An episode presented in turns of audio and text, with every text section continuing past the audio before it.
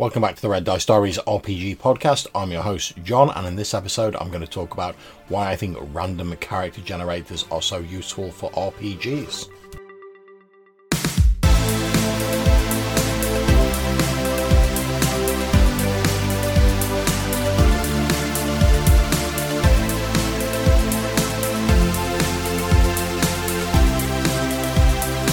Okay, so first of all, let me clarify that when I say random character generators, I'm literally talking about generators where you click a button and it creates a random character, not a character builder, which is a piece of software where you make various choices to construct your character. Obviously, one of the most popular of these at the moment being D&D Beyond for 5th edition D&D, where you select all your class your equipment and various bits and pieces like that, and then it outputs uh, an aesthetically pleasing character sheet for you to use and saves those characters online.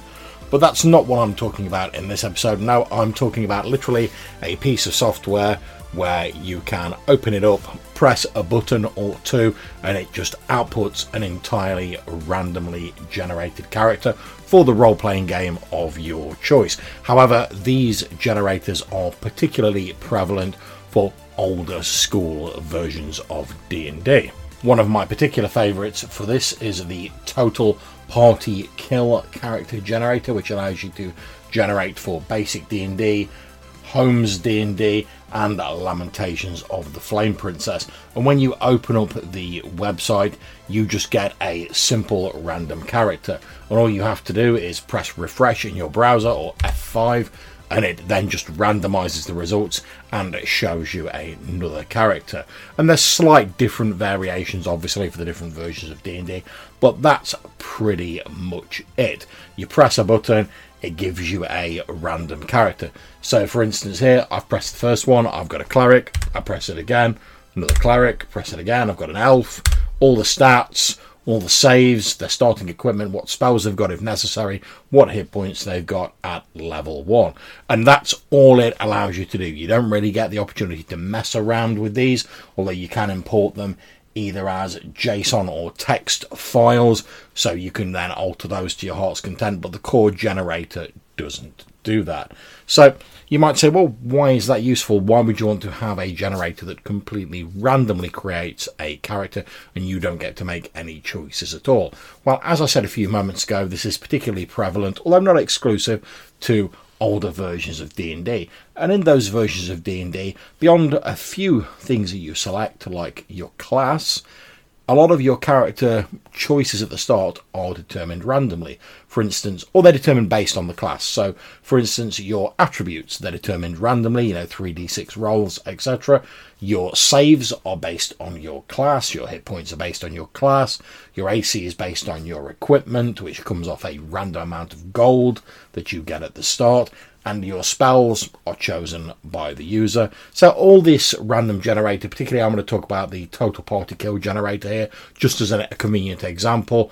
All it has to randomly determine that wouldn't be randomly determined anyway is what class and what spells and equipment are selected. So everything else would be determined randomly anyway. And let's face it, in older versions of D&D, unless you're playing against type, you tend to go for the class that your attribute makes you best suited for. So it, I presume it's not difficult for them to come up with a little bit of code that looks at the attributes and says, oh, you've got the best in the prime requisites of this character class, so that's the class I'm going to choose. Now, obviously, I have no great insight to the coding behind Total Party Kill or other random character generators, so I don't know this for certain. It may be entirely random. Who knows? Likewise with the equipment. I don't know what code it uses to select it, but it seems pretty random as I'm refreshing it here. There's a few things that pop up regularly, like daggers, torches, water skins, and stuff like that, whereas other stuff seems to be more based around the class. So a cleric's unlikely to be on with a sword because they couldn't use bladed weapons in older versions of D&D. He's much more likely to have a cudgel or something similar to that. Whereas your warrior, your fighter, is quite likely to have heavier armor, uh, more sort of uh, comprehensive melee weapons, and stuff like that. Now, admittedly, how much use you're going to get out of these random character generation programs depends entirely on how comfortable you are with playing a random character. Now, if you're more into the character building game, where you like to have more choices and more options, you're probably not going to get a lot of use out of something like this. Although, you know, if you're a GM and you needed some quick NPCs, and you just wanted like a random assortment of them, maybe you'd get some use out of it for that. But in terms of creating a player character, if you want more choices, these probably aren't really going to be for you. However, if like myself, you like the challenge of playing a sort of a more randomly created character, something that's a bit more off the cuff, and making it yours through play, rather than trying to create the ideal character at the start. And that's not to throw shade on people who love the character build game. It's not my particular vibe, but you know what? If you enjoy it, that's great. Crack on. It's not doing me any harm.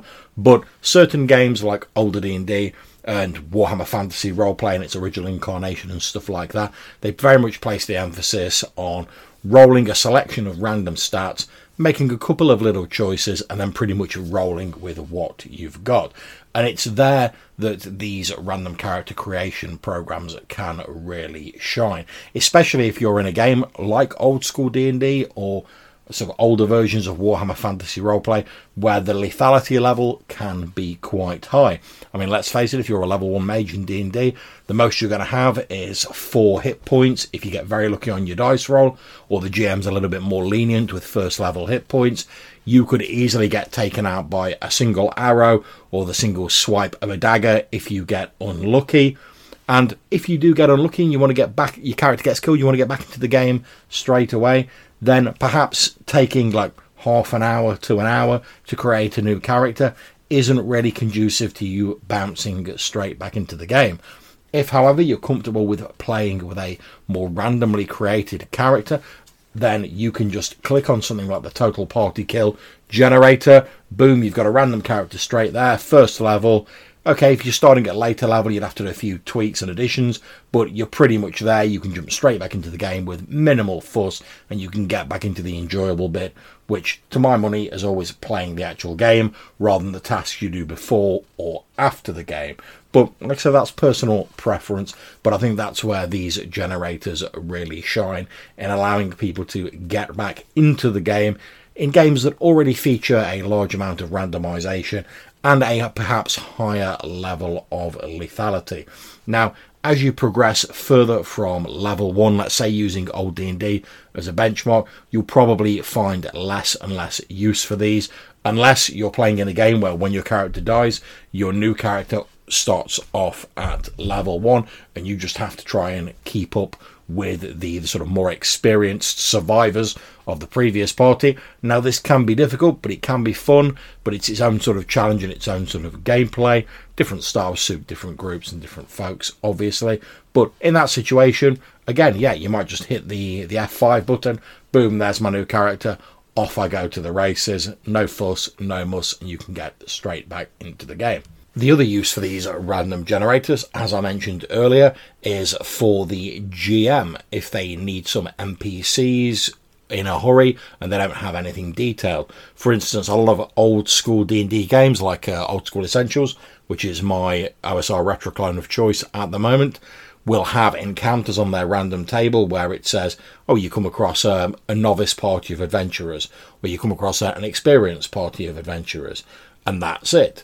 It gives you some details on how you can generate them, and Old School Essentials actually has its own random generator for creating these. But if the retro clone you're running doesn't, you can easily find a random character generator for the older versions of D&D, and with a few quick clicks, maybe I don't know, maybe you open four different tabs in your browser window, you go to the like the total party kill site, and suddenly you can say to your players, Okay, this party consists of a female dwarf with messy clothing, a female thief who also appears a little bit on the scrawny side, an older female elf with very elaborate attire, and a male cleric who appears in the first blush of his youth with elaborate attire who is missing a limb.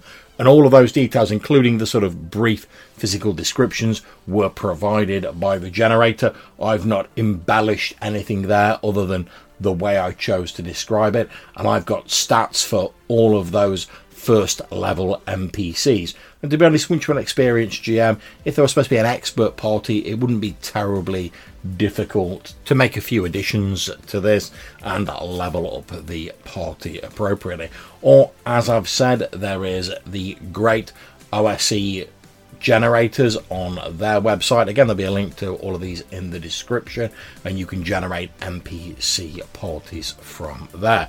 So there you are. That's my thoughts on why random character generators are. If you're looking for a certain type of gameplay and you're playing a certain type of game with high lethality and a high level of randomization anyway, then they can be a great option for very quickly creating a character particularly if you have inexperienced players who don't really know what they want to play, or you've had someone who's just lost a character, they've maybe not had time to think about what they want to play yet, and that, or maybe you've just got people who, like myself, they're just willing to run with anything and make it their own in game. It lets people get into the game quickly. If you've just lost a character, you can bounce back in straight away, barely missing a beat. You don't have to sit out listening to everyone else having fun while you're just sort of jotting down things on a piece of paper. And it can also be useful for GMs in creating NPC adventurers or even as the basis for more fully fleshed out NPCs that they plan to use later on in the campaign.